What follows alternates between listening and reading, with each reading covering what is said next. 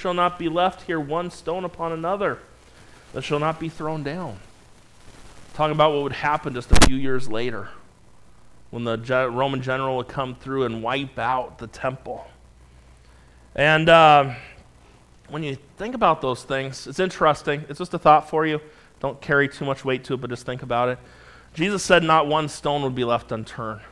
Then how do we have a whole wall left up from it today? I don't think there is. Because Jesus said there wouldn't be one stone left. That's a sign for you to think about. And if you say, well, what are you trying to say with all that? I really don't know what I'm trying to say, but they claim that there's one, the walls of the temple still there, and Jesus said not one stone would be left unturned. So I think Jesus probably knows better than most people about the history of Jerusalem and things, but that's a side note.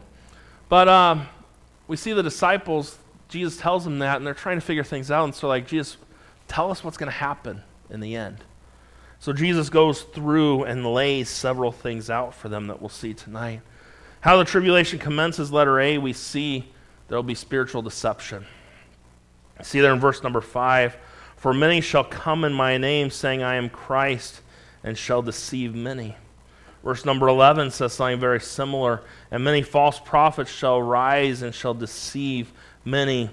There'll be a rise in those claiming to be the way of salvation. We even see it today. No, I'm not talking about the Antichrist. I'm talking about the spirit of Antichrist.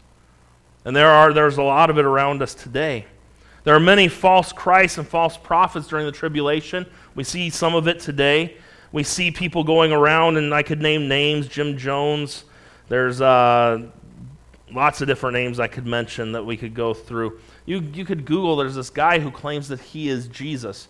He's got a huge following in South America, and it's crazy. CNN did a story on him, but I don't know if that's the fake news network or not. I'm not sure how that all works. Some people say that, but maybe that was a fake news article too. I don't know. But, anyways, but this guy claims to be Jesus and has followers. And his followers, you can watch this article, his followers get tattooed on their arms the number 666, following this guy. And he says that he is, I am the new Jesus. It's like, wow, how, and the worst part is all the following that he has. The people could fall for that and do the things that they do. But there's going to be, and as that time comes, and what's going to happen is the Antichrist is going to be on the rise. People are going to love him, the fame, the power that he has. No one will ever be quite like him. There'll be one, one man that was born greater than the Antichrist in power. His name is Jesus. But the Antichrist will come, and the false prophet will deceive. And those two reprobates from hell will do their best to deceive the world and literally make people think that they're God and deceive them and get men to receive the mark of the beast. The tribulation will be a time, a spiritual time, where there'll be great deception going on. Letter B, there will be social devastation. We see that in verse 6 through verse number 13. In the Bible, and we've read these verses a few minutes ago. As we look here and we see these things, there'll be increasing and instability in society. There are lots of things given and said in this passage here, which leads us to number one underneath letter B. We see this is a, tar- a time marked by disruptions. There will be an increase in warfare and hostility. So, verse 6 and 7 says, And ye shall hear of wars and rumors of wars. See that ye be not troubled, for all these things must come to pass, but the end is not yet. For nation will rise against nation and kingdom against kingdom, and there shall be famines and pestilences and earthquakes in diverse places. The Antichrist, when he comes into power, remember, he signs a treaty with Israel as a sign of fake peace. There will be no peace in the Middle East or anywhere till the Prince of Peace comes and ushers in true peace.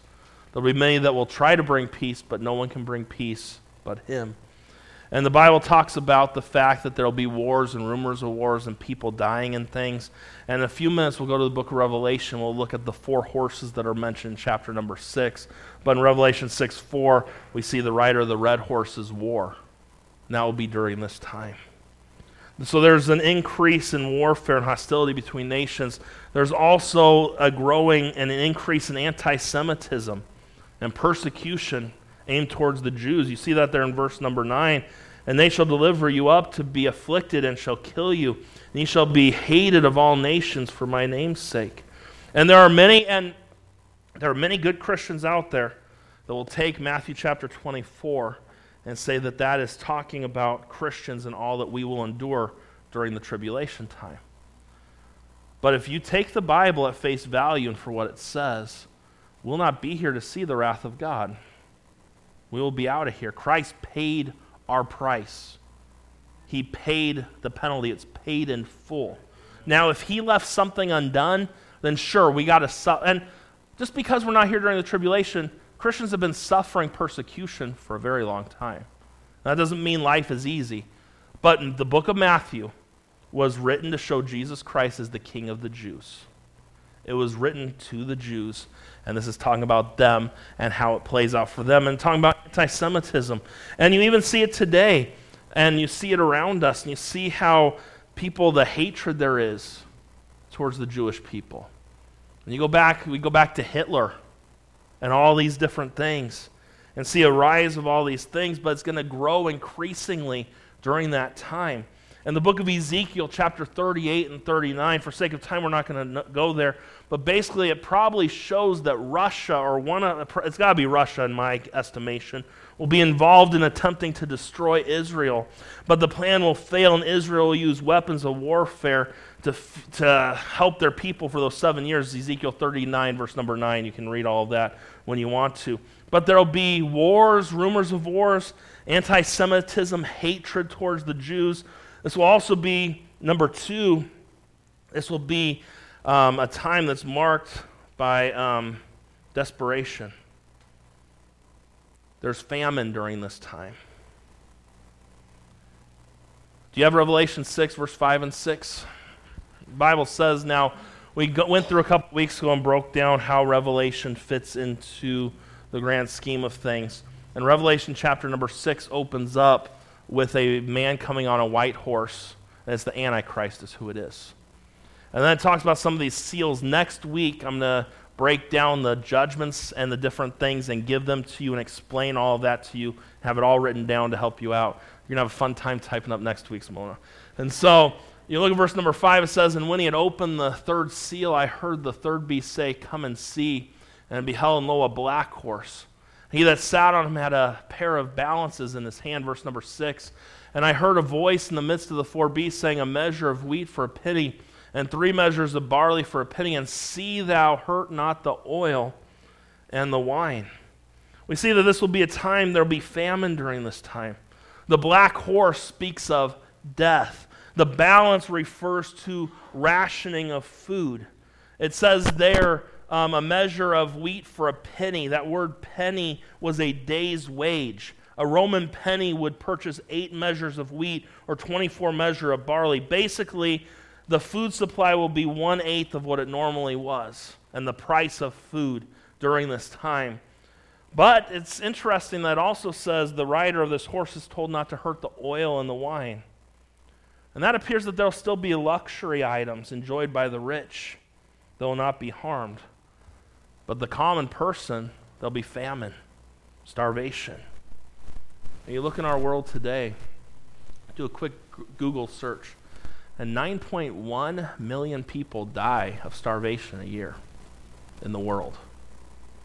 9.1 million. It's a lot of people every year. And uh, I think it's 65 to 70 percent of those, that 9.1 million are children under the age of five. That's crazy. But during the tribulation, it will just grow worse and worse. This will also be a time number three. This will be a time marked by diseases. Verse 7 refers to pestilence. And this tells us that the tribulation period will be a time when disease will run rampant among the human family. The Bible talks about in Revelation chapter number 6 again in verse number 8. And, uh, you have, and it says, And I looked and beheld a pale horse. And his name that sat on him was Death, and hell followed with him. And power was given unto him over a, far, a fourth part of the earth to kill with sword and with hunger and with death and with the beasts of the earth. Think about this. 25% of the world's population will die at one time. During World War II, there was a lot of people that died during World War II. I think the average number was one out of every 40 died. This plague and this pestilence will happen in the end. One out of four people die. Over 7 billion people here on earth. During the tribulation, all the Christians get taken out. So you could just guess. I don't know. I'm not going to even try and guess how many. There are a lot of people who claim to be Christian, but those who really are Christian. Let's just say, let's just say half. So let's say that's 3.5 billion people that are here. Let's just round up to four to make math easy. One billion out of four billion die because of pestilence and disease. Be a time marked by disasters. The earthquakes that take place, the natural disasters during these early years of the tribulation. And there will be those, something that's very interesting. There will be people who claim, and they're um, Hal Lindsey is one. There's a few others that people might know those names. And they claim that earthquakes are getting worse and worse and worse and worse, and it's proving that the Lord's coming. And uh, their research is baloney. There's no truth or fact to what they say.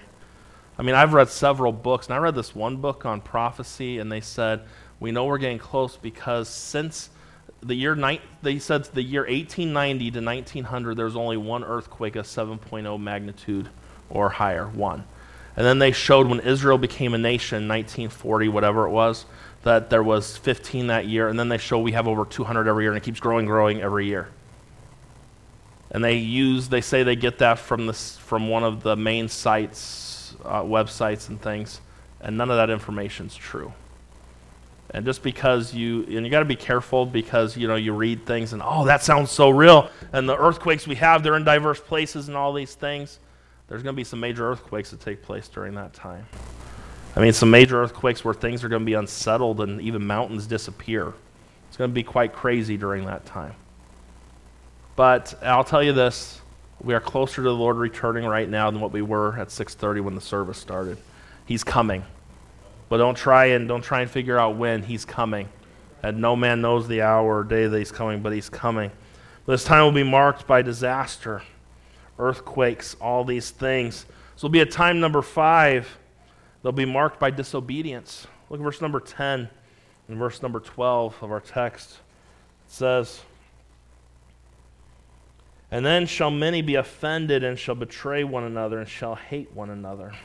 Verse 12, and because iniquity was shall wax, the love of many shall wax cold. When we think of that, and with this time being marked as a time of disobedience, indicates you think about this, there'll be a total disregard for the sanctity of life, property, the rights of others. No one will care about those things. There'll be in verse number 10, we'll letter A underneath number 5, a little a. There'll be betrayal and hatred.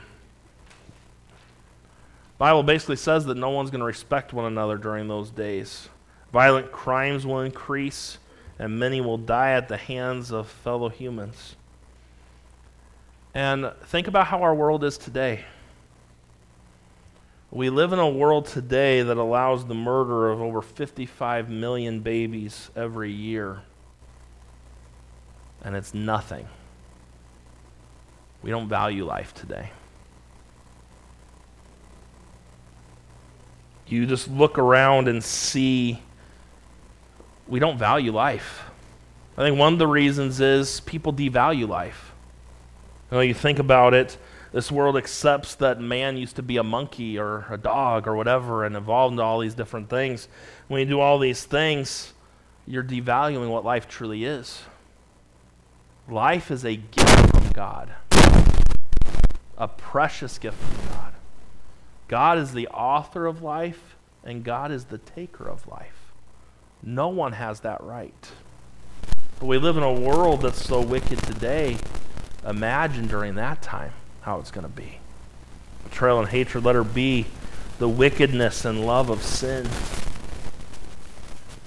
man's wickedness will grow during this time, and it's hard to believe that man could get any more wicked than what they are today.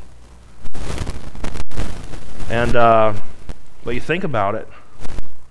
During the tribulation time, the church is out of here. The one who is the one who's been holding back will let go. This world will get as worse and worse and worse. And uh, 2 Timothy chapter 3, verse 1 through 5 talks about some things. You don't have that, you can turn there in your Bibles with me. 2 Timothy chapter number 3.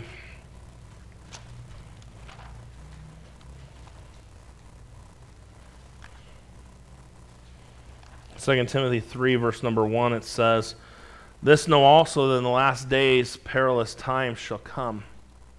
For men shall be lovers of their own selves, covetous, boasters, proud, blasphemers disobedient to parents, unthankful, unholy, without natural affection, truce breakers, false accusers, incontinent, fierce, despisers of those that are good, traitors, heady, high minded, lovers of pleasure, more than lovers of God, having a form of godliness, but denying the power thereof, from such turn away. And it doesn't take a rocket scientist or a Bible scholar to see that a lot of the things that are mentioned right here in 2 Timothy chapter number 3 are right before our eyes today. Do you realize we live in a nation where 80 to 85% of the population of the United States claims to be Christian? Look at how people live and tell me that 80 to 85% of Americans are Christian. How can that be when 62% of all Americans believe that the Bible is not totally true. 62%. How can that be when 75% of Americans do not believe in the existence of a personal, real devil? How can it be that 80 to 85% of Americans are Christians when pornography earns an estimated $14 billion per year in the U.S. alone? Not the world, just the United States alone. How can that be when 4 million men every day visit porn sites on the internet? How can that be when 1.5 million unborn babies are aborted in, the con- in this country in the name of convenience? How can it be when the rate of premarital sexual activity in the church is the same as what's in the world? Fornication is wrong. We love to preach on homosexuality because that doesn't, that doesn't affect all of us. But being with someone and not being married to them, it's wrong. And to think that, that in the church the numbers are the same, that's ridiculous. It's awful to think of that. The world looks around and declares with joy their divorce rate is dropping. I want you to understand something. They say it's dropping because they're more and more just living together, not getting married. But there are just as many Christian homes that end in divorce as there are unchristian. It's sad. How can we be a nation that's 80 to 85% Christian when 32% of professed Christians and 64% of non Christians say they consume alcohol every week? 32% of Christians. And I could go on with other numbers and different things. I think you understand something. Our world's going to hell in a handbasket. And when it does, it's going to think all is well and fine, but it's not. It has a form of godliness but denies the power thereof. Doesn't that describe a lot of Christians today? Having a form of godliness but denying the power thereof? They refuse to let the Lord really work in their lives and do things. And our world's already seeing a bunch of these signs, but just going to get worse. And then we see letter C, and lastly for tonight, go back to our text. And I love how, in the midst of all the craziness in the world and the things that are going on during that time, God's still got everything under control. Matthew chapter 24. And look with me at verse number 14. The Bible says, And this gospel is the kingdom. And this gospel of the kingdom shall be preached in all the world for a witness unto all nations, and then shall the end come.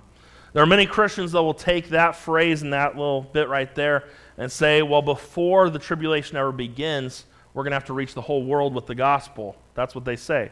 Many of my many Baptists say the same thing. That's not what it's talking about here, because the very next verse talks about the abomination of desolation, which takes place right at the midpoint of the tribulation. Tribulation's halfway through. What is the special declaration that's being mentioned? Well, letter A, it's the 144,000. If you go with me to the book of Revelation real quick, and you go with me to Revelation chapter number 7, I want you to see a few verses real quick, and then we'll be done for tonight. I know on a Wednesday night, this is a lot of heavy stuff for the, those of you that have worked all day long and everything else. I've worked all day long too, and, but we'll get through it. We're almost done here. And uh, chapter 7 and verse number 1 says, And after these things I saw four angels standing on the four corners of the earth, holding the fourth, four winds of the earth, that the wind should not blow on the earth, nor on the sea, nor on any tree. And I saw another angel ascending from the east, having the seal of the living God. And he cried with a loud voice to the four angels to whom it was given to hurt the earth and the sea, saying, Hurt not the earth, neither the sea nor the trees, till we have sealed the servants of our God in their foreheads. And I heard the number of them which were sealed, and there were sealed an hundred and forty-four thousand of all the tribes of the children of Israel. Goes through and lists all of them. And I've had many people say, There's no way there's, God's going to do that and have 144,000, 12 out that's what the Bible says right there. Why can't you just trust what the Bible says? Take the Bible for what it says. Let God be true and every man a liar. I think that's a good way to look at it.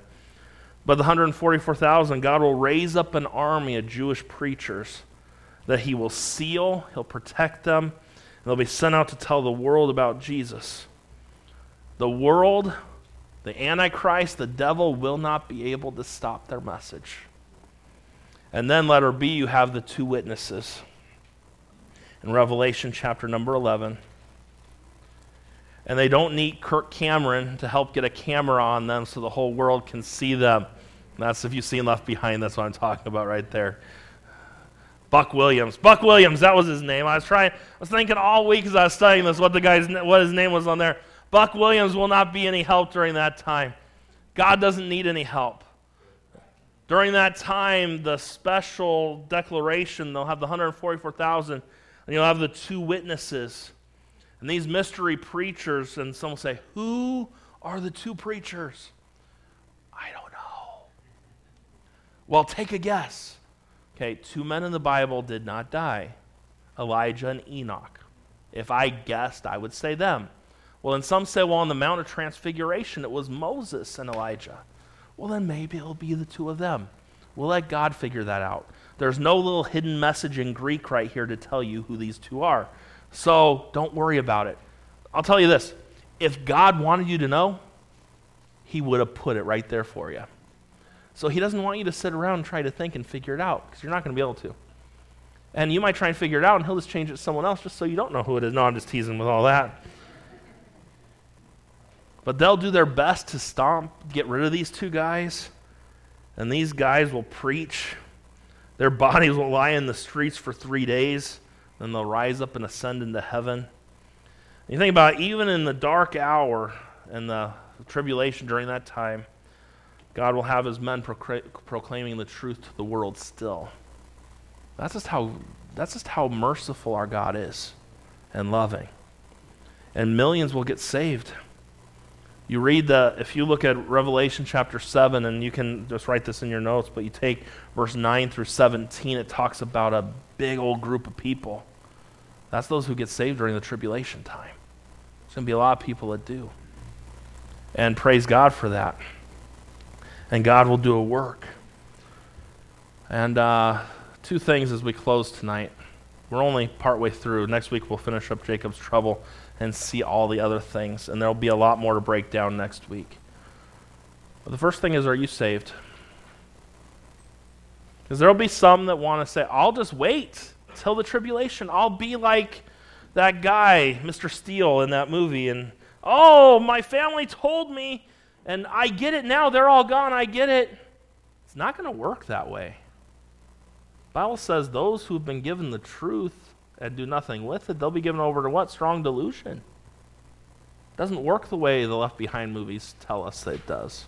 I know, shock. Hollywood can't get it right. If you go to Hollywood for your doctrine, you got some issues. You go to this you go to this book for your doctrine, okay? This is where doctrine comes from. This and only this. You know, the 10 Commandments movie with Charlton Heston is not completely biblically accurate, okay? Get the truth from the Bible. But first, know that you're are you saved tonight? Have you trusted Christ as your savior? And then secondly, who are you going to tell this week about Jesus? Our job is to get the gospel to every creature. And church, Victory Baptist Church, who's the last person you've witnessed to? When's the last time you took a track in the back and took a gospel track and told someone about Jesus' love for them? There should not be too many days that go by that that doesn't happen regularly. Each and every one of us should be faithful witnesses because this day's coming. This is not just some made up story. There's going to be a lot of people that go through hell on earth and all time hell that don't know about Jesus Christ. And we don't get them saved, we just witness. The Holy Spirit does the work. But who have you witnessed to lately? Who's on your prayer list that you're praying for that they would get saved? And our prayer list should be full of people. Say, well, I don't know anybody. What about your neighbor next door? Yeah. Your neighbor down the street. Your relatives. People need Jesus Christ. Let's be faithful. If you're not saved tonight, get that cell before you leave. I'll be out, out the door greeting people when they leave. If you're not saved, talk to me. I'll take you. We'll talk about heaven. Did that on Sunday. Had a, had a man trust Christ as his Savior, and praise God for that. But then, Christian, why don't you grab some tracks on the way out tonight and witness to somebody? People need Jesus, they need to hear the truth. A couple of announcements. We'll have a word of prayer, and we'll be on our way out tonight. We, um, ladies, we have our special ladies conference coming up this Friday and